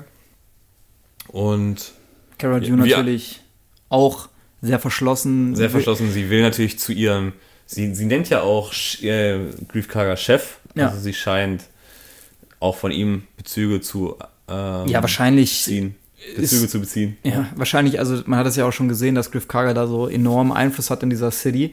Und jetzt gerade auch, weil die Imperialisten weg sind, ist wahrscheinlich seine Macht nicht geschrumpft, sondern eher noch größer geworden. Und ich denke mal, dass Cara Dune, nachdem sie auf dem Planeten... Seine linke Hand und dementsprechend dann von ihm so ein bisschen als Bürgermeister, denke ich mal, eingesetzt wird als Marshal. Also es macht schon irgendwie Sinn und Der Rebell, der Rebellenpolizist, sagt dann, ey, hast du nicht Bock auf eine Stelle? Wir brauchen gute Leute. Ja, und da hätte ich es dann cool gefunden, wenn er vielleicht noch so gesagt hätte, von wegen, ja, du warst doch mal eine Schocksoldatin, bist doch sowieso, also du kennst doch die gute Sache. So. Ja. Fand ich schade, dass er es nicht gesagt hat. Nochmal auf ihr TED eingegangen ist. Ja. Aber wir erfahren einiges anderes von Cara Dune und das war auch eine sehr, sehr coole... Habe ich aufgehorcht. Sehr, sehr geile Geschichte, denn wir erfahren, dass sie... Von Alderaan kommt. Und dass der Polizist damals bei Alderaan gedient hat. Genau, und jeder Star Wars-Gucker weiß, Alderaan in Teil 1, der erste Planet, der zerstört wird. In Teil 4. In Teil 4. Eine neue Hoffnung. Vernichtet von Imperium. Genau. Das ist erste wirklich, nicht mal die ganze Sternflotte wäre in der Lage, einen Planeten zu zerstören. Ja. Da wären 1000 Schiffe mit mehr Feuerkraft nötig. Ja, geil. Ich kann es noch, Das ist auch so die erste Szene in Teil 4, wo man so das Schrecken des Imperiums kennenlernt, ja. Wo Moff Tarkin, wo er Prinzessin Leia quasi die Macht des Todessterns zeigt. Moff Tarkin war doch ein Großmoff, oder? Großmoff Tarkin, ja. Und sie ja sogar, also das, klasse Szene, ikonisch, sie sagt sogar hier, ich sag, was passiert ist, lass bitte den Planeten in Ruhe. Und er zerstört ihn einfach, weil er es kann. Ja. Jedenfalls, sie ist von Alderaan und das ist so recht interessant, dann erfahren, also man hat es dann schon gedacht, oh, sie ist von Alderaan, sie hat überlebt, also war sie nicht da, aber wenn sie von Alderaan war, dann scheint sie eine Menge Leute dort verloren zu haben und das erfahren wir auch noch in der Szene. Genau. Sie hat nämlich alle Leute verloren, alle. Weswegen man auch weiß, okay, dann wird sie deswegen wahrscheinlich zu den Schocksoldaten gegangen sein, denn sie wird dann ja nicht gut aus Imperium zu sprechen gewesen sein. Und das erfahren wir auch in der ersten Staffel, wo Mando sie fragt, ob sie helfen kann und sie meint, ja, sie hat keinen Bock, irgendwelche Warlords zu verurteilen. Und dann sagt Mando, ja, nee, das ist kein Warlord, der ist vom Imperium und darauf sagt sie, alles klar, bin dabei. So, und also jetzt schließt sich dieser Kreis auch aus der ersten Staffel, wo man so sagt, ja okay, sie hat ja eigentlich da keinen Bock und sie sagt nur, weil es das Imperium ist, dass die Begründung war mir damals auch zu schwammig, zu einfach, aber wir lernen über den Charakter und es ergibt jetzt Sinn. Sie kriegt, wie ich immer gerne sage, ein bisschen mehr Fleisch, sie kriegt eine Backstory. Sie kriegt mehr Fülle. Ja, sie kriegt ein bisschen Backstory und das macht den Charakter natürlich auch tiefer. Und scheint auch, als würde der Charakter noch ein bisschen wichtiger werden. Ja, anscheinend schon. Ich bin sehr gespannt, da können wir gleich am Ende der Episode nochmal drüber reden, was wir jetzt denken, wie es weitergeht. Aber und wir kriegen wieder ein bisschen Bezug zu den alten Filmen, voll gut. Ja, aber auch wie immer nicht so aufs Auge gedrückt, ja, also da dachte ich so, oh, schon emotional, ne? Wenn man denkt, die hat die ganze Familie verloren irgendwie und schon ein bisschen traurig, ne? Also Alderaan ist uns allen gut in Erinnerung.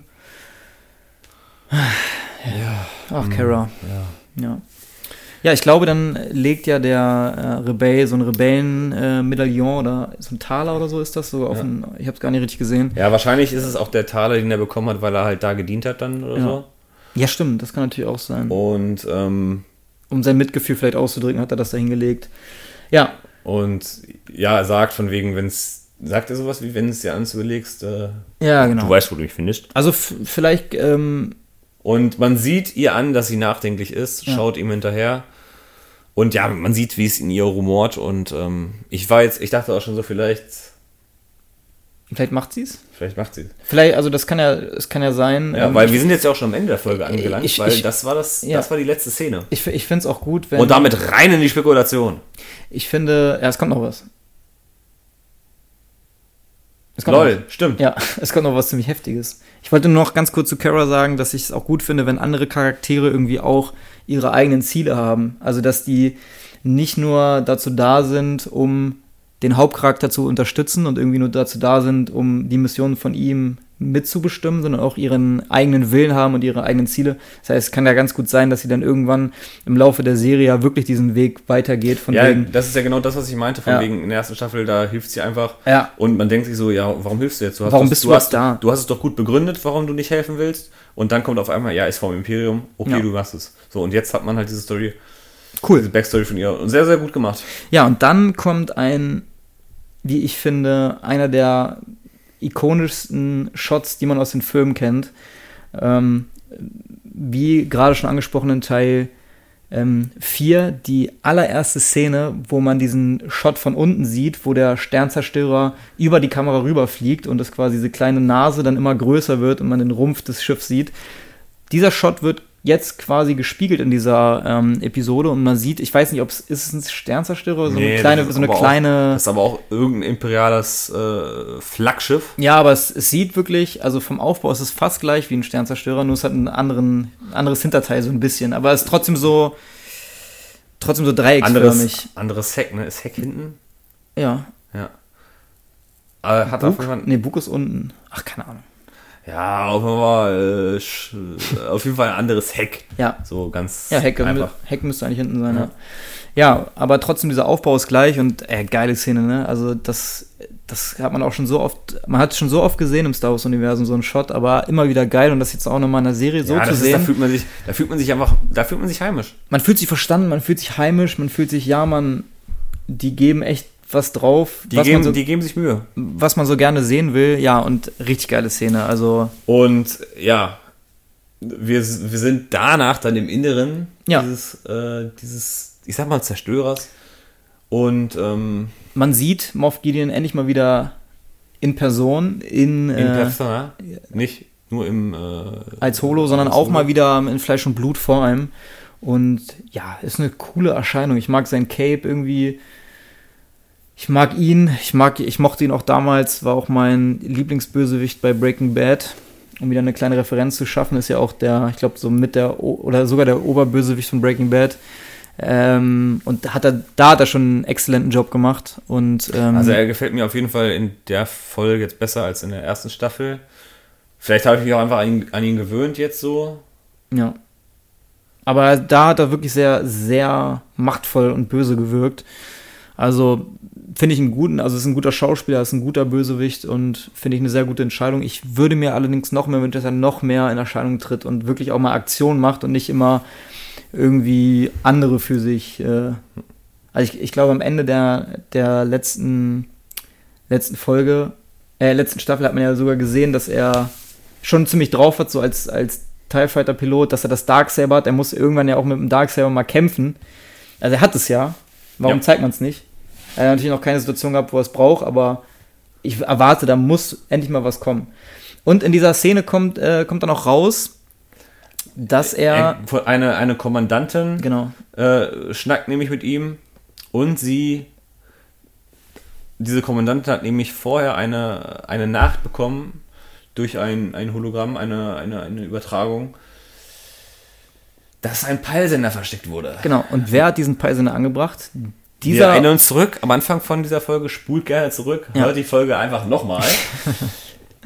Dieses Alien Rotkopf, wie wir vorhin gesagt haben, die beim Landen der Razor Crest damit beauftragt wurde, die Razor Crest zu reparieren. Genau. Und da sehen wir also, das war also eine Ratte. Oder wird vom Imperium gezahlt, jedenfalls wird es auch gesagt, von wegen, du bist...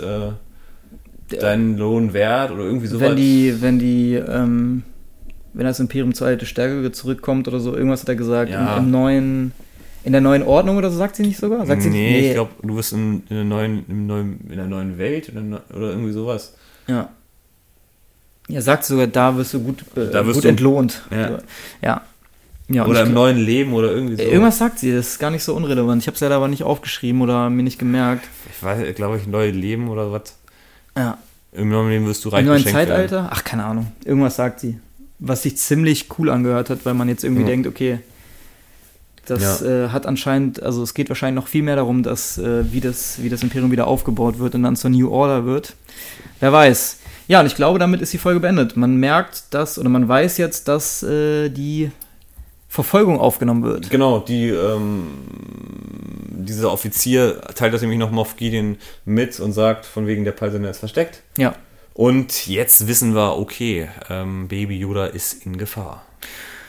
Damit sind wir chronologisch mit dieser Episode durch, meine ich. Fällt dir noch was ein? Nee, ich glaube, das war es damit, ne? Also, chronologisch. Jetzt bleibt's nur noch bei mir. Was gibst du der Folge? Wie viele Lichtschwerter gibst du der Folge? Also ich sage, auf dem Papier müsste es eigentlich schon 9 sein, ne? Also, weil es ist eigentlich so krass viel passiert und ich tendiere gerade wirklich dazu, eine 9 zu geben. Also 8,5. Ja, sehr gut. 8,5. aber irgendwie so das letzte Fünkchen hat irgendwie gefehlt, obwohl die Folge eigentlich ziemlich geil war, aber so das letzte Prise Salz hat irgendwie gefehlt. Ich weiß aber auch gar nicht, warum. Es hat mir nichts gefehlt, es war total gut, es war schöner Humor, es waren geile Action-Szenen, aber irgendwas hat mir gefehlt, ich weiß aber nicht. Ja, was ich mir so denke, gut, ich bin jetzt nicht reingegangen, okay, ich will Ahsoka sehen oder sonst was. Das hatten wir schon alles abgefrühstückt. Anfangs mit der Angst, mit der Fülle-Folge und so weiter. Aber ich fand die Folge auf jeden Fall auch mehr als 8. Hm. Ich denke mal, ja, ich würde ihn schon fast eine 9 geben. Ja, ich bin auch so ich bin am Hin- und Her schwanken. Also ich gebe eher eine 9 als eine 8. Ich glaube, ich gehe eher eine 9 als eine 8. Na gut, dann bin ich bei 8,5. Weil es einfach dieses Niveau von der letzten Folge, haben wir da tatsächlich 10 gegeben. Ich glaube, wir haben 10 gegeben. So, und weil das Niveau eigentlich... Oder? Ja, wir haben es letztes Mal 10 gegeben. Wir haben es letztes Mal 10 gegeben. Weil das Niveau halt einfach bleibt, so. Aber es ist jetzt nicht so... Es fällt nicht ab. Aber es ist nicht so was Allumfassendes passiert, wo man denkt, okay, krass, die Serie könnte in die und die Richtung gehen. Das war jetzt in dieser Folge nicht so. Also es wurde eher so ein bisschen kleiner. Ja gut, es wurde viel begründet. Es wurde gesagt, warum will man Babyyoda haben? Wegen des Blutes. Gut, das hat man sich schon irgendwie gedacht, aber jetzt hat man nochmal diesen Beweis. Es wurden Charaktere aus der ersten Staffel wieder gezeigt. Wichtige Charaktere, aber auch eigentlich unwichtige, wie der Mythrol. Ja. Deswegen, nee, es ist schon, es geht sehr mit der letzten Folge über. Ich glaube, da hat einfach so Bo-Katan und dann die Erwähnung von Ahsoka haben, glaube ich, dafür gesorgt, dass es dann eine 10 wurde. Wobei man ja eine 10 wirklich, also man muss ja sparsam mit umgehen. Ne? Also ich bin ja keiner, ich will die 10 nicht rausschmeißen. Nee, deswegen gebe ich jetzt auch keine 10. Nee, eine 10 war das aber für mich auch nicht. Aber das muss dann, also ich meine, das muss eine 9 sein, weil einfach das Niveau bleibt. Es ist immer noch super. Es ist im Vergleich zu der ersten Staffel, haben wir auch schon oft genug erwähnt, es wird halt alles runder. Ja. Und auch diese Folge oder vielleicht noch mehr als die letzte Folge hebt die erste Staffel wieder an. Auf jeden Fall. Ich finde, für mich ist es auch keine 10, weil, also so gefühlt, ich bin nicht mit so richtig positiven Gedanken manchmal in der Folge gewesen, weil ich dachte, okay, jetzt schon wieder und wieder auf dem alten Planeten, wieder da und da. Es hat mir manchmal so ein bisschen, wie soll ich sagen, also nicht negative Stimmung, aber ich dachte so, oh nee, nicht schon wieder. Und keine negative Ahnung. Vibes. Negative Vibes, ja, vielleicht kann man so sagen. Haben sich dann in Luft aufgelöst, aber sie waren kurz da und das war in der letzten Folge zum Beispiel gar nicht. Da war ich von Anfang an so richtig hooked und voll dabei und dachte so, ja, Mann. Und sie waren halt wieder auf dem alten Planeten, was ich schon kannte, wieder gleiche Charaktere und bei der anderen Folge war es so alles neu irgendwie, keine Ahnung. Deswegen war es vielleicht noch ein bisschen besser. Aber es ist im Vergleich zur ersten Staffel wirklich kein Quantensprung in der Qualität, aber es fühlt sich wirklich deutlich runder als Serie an. Also man hat jetzt wirklich man hat nicht mehr so abgehackte Folgen, wo man denkt, okay. Man hat halt einfach Zusammengehörigkeit. Man hat Zusammengehörigkeit und es bindet die erste Staffel so ein bisschen mehr an die zweite ran. Also es wird so ein bisschen wie ein Magnet, der die Folgen und die Storystränge so zusammen... Vollkommen. Also ich finde es... also die Serie insgesamt gefällt mir immer und immer besser. Ja. Weil ich oft dann auch mit irgendwelchen Leuten so geschnackt habe, von wegen, ja, kennst du Mandalorian und sowas. Oder ja, ist voll geil. Gibt zwar so ein paar Folgen, da denkt man sich so, okay, da findet man nicht ganz so zurecht. Aber das kann ich jetzt alles gar nicht mehr sagen, weil es immer, immer runder wird. Und deswegen habe ich hohe Erwartungen an die weiteren Folgen und ich glaube, am Ende des Tages werden wir sagen, das war ein richtig, richtig, richtig geiles Projekt. Ja. Und dann sagt man auch so, zum Glück hat Disney den Bums aufgekauft und hat da noch ein bisschen was gemacht, weil das macht einfach Spaß. Ja. Und habe nicht das Gefühl, dass es zu viel ist. Nee, und man kennt es ja auch aus vielen sehr, sehr guten Serien, dass die erste Staffel traditionell nicht immer die beste ist. Also ich erinnere da gerne an Game of Thrones, Breaking Bad. Ja, mehr fällt mir gerade gar nicht ein, aber das ist oft so, dass die erste... Weil kannst du so, meinst du, das kannst du so sagen? Ich kann das einfach so sagen, ja. Ich sag's einfach so. Nein, ich weiß nicht, ob man das pauschalisieren kann, aber... Ja, ich glaube, du kannst es nicht pauschalisieren, aber... Aber es ist manchmal so, dass die erste Staffel nicht so geil ist wie der Rest. Also, dass man sich da ein bisschen... Also, weil Walking Dead zum Beispiel ist ja nur die erste Staffel. Prison Break auch erste Staffel nur geil, danach wird's scheiße. Ja. Walking Dead fast genauso. Lost, ja. Erste Staffel auch sehr, sehr gut. Und dann nicht mehr so. Sehr spannend und dann, ja. Richtig Käse. Aber so Walking Dead, Prison Break und Lost sind ja am Ende des Tages keine grandiosen Serien, wie zum Beispiel Breaking Bad oder Game of Thrones würde ich fast sogar auch noch mit reinzählen. Und vielleicht wird am Ende des Tages, würde es dann nur heißen, okay, die erste Staffel, da gibt es ein paar Kackfolgen, aber der Rest ist halt unfassbar gut. Ich glaube, dass die ganzen anderen Sachen machen die erste Staffel, ja, okay. Die auf. Ja. Aber das weil du jetzt ja, weil ich glaube, es wird so nach und nach wird immer Bezug genommen und dass man jede Folge dann irgendwie zusammensetzen kann. Und selbst bei solchen Sachen wie die 4. Folge der 1. Staffel wirst du sagen, ja okay, das hat das Universum größer gemacht. Selbst wenn du dann irgendwann keine Knüpfungspunkte hast, das hat das Universum gezeigt. Ja. Und das ist das, was ich will. Okay. Ja, das ist schön, dass wir darüber geredet haben. Du hast mir meine Augen geöffnet. Bitte. Ja. Wollen wir noch ganz kurz, um es jetzt nicht allzu lange zu halten, wollen wir noch ein wenig über, was wir jetzt denken, was die nächste Folge bringt, reden? Also ganz kurz nur. Ja, ganz kurz. Also ich nehme wieder Bezug zu mir selber. Das mit dem Imperator.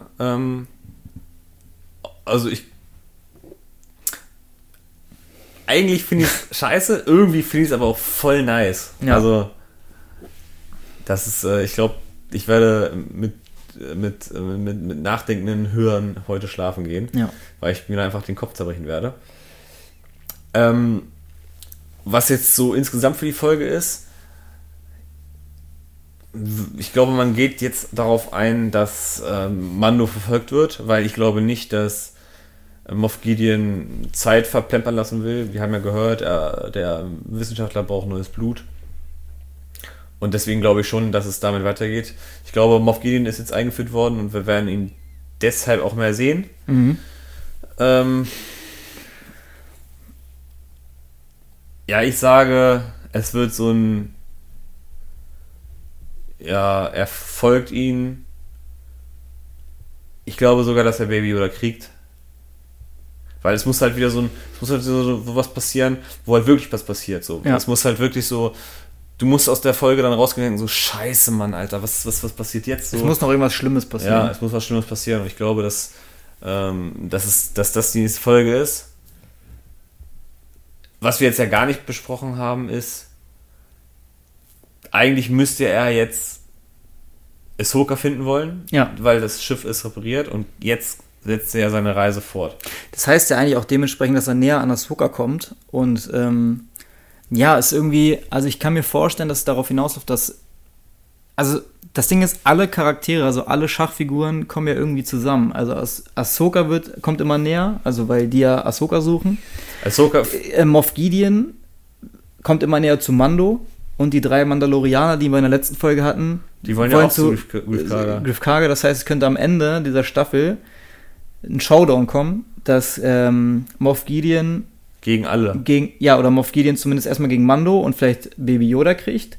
Dann kann es so sein, dass auf einmal kommen die 3 Mandalorianer und packen sich, Moff Gideon, haben einen heftigen Fight, verlieren irgendwie wegen dem Darksaber. Ja, und auf einmal kommt Ahsoka, weil sie da irgendwie in der Nähe ist und dann gibt es so einen heftigen Showdown am Ende der Staffel. Das wäre schon ziemlich geil. Ich glaube auf jeden Fall auch, dass es natürlich, Staffelfinale, es wird ein heftiger Showdown geben. Ich kann mir gut vorstellen, dass nächste Folge Baby Yoda schon abhanden geht und dass Mando daraufhin zu Ahsoka geht und sagt, hier Bro, dieses Baby Yoda Viech ist weg.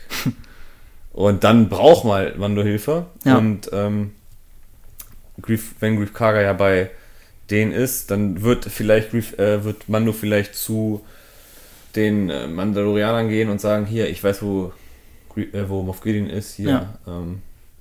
Ja, helft mir mal, mein Baby wiederzukriegen. Dafür sage ich euch, wo der Moff ist. Ja, ist auf jeden Fall eine schöne Aussicht. Ja, ich kann schon wieder, also ich freue mich schon. Ich freue mich auch. Auf in einer Woche. Ja, ich glaube, damit sind wir durch. Wenn du nichts mehr hast, würde ich fast sagen, wir beenden diese Episode. Ja, die 1,5 Stunden war auf jeden Fall... Viel zu reden. Ich dachte erst so, ja, okay, wir haben bestimmt nicht so krass viel zu reden, aber es war wieder wirklich viel, ist wieder viel passiert in der Episode. Ja. Viel so. Aber gute Folgen müssen auch gut besprochen werden. Ja, das stimmt. Das stimmt. Und dieses Mal ja auch wieder pünktlich und nicht mit Aufschub, wie ihr es von uns gewohnt seid. Deswegen, bevor du jetzt so eine Folge und dann müssen noch wir so eine zwei Folgen besprechen. Das geht ja gar nicht. Ich stell mal vor, wir hätten die letzte Episode und diese Episode zusammen besprochen. Ja, das hätte gar nicht gegangen. Das wäre so eine 3-Stunden-Folge. Das wäre eine 3-Stunden-Folge. Mega. Ja gut, an dieser Stelle vielen, vielen Dank fürs Zuhören. Nochmal aufmerksam machen. Abonniert uns gerne bei YouTube, da kommt einiges auf euch zu. Lasst eure Daumen da. Lasst eure Daumen da, eure beiden. Und ja, David, hat mir sehr viel Spaß gemacht heute wieder mit dir. Ja, war sehr cool. War schön. Ja. So, und jetzt wieder raus in die Kälte, Vincent. Ja. Raus aus unserem warmen Büro in die Ich habe Schicht. Nochmal Kontrolle gehen. Ja. Auf dem Bantas und auf ja. dem Towntown. Ja. Nochmal auf dem Towntown raus. Ja. Mach ich. Ich schwinge mich jetzt drauf. David, war mir ein Vergnügen. Mach's gut. Möge die Macht mit euch sein. Ciao.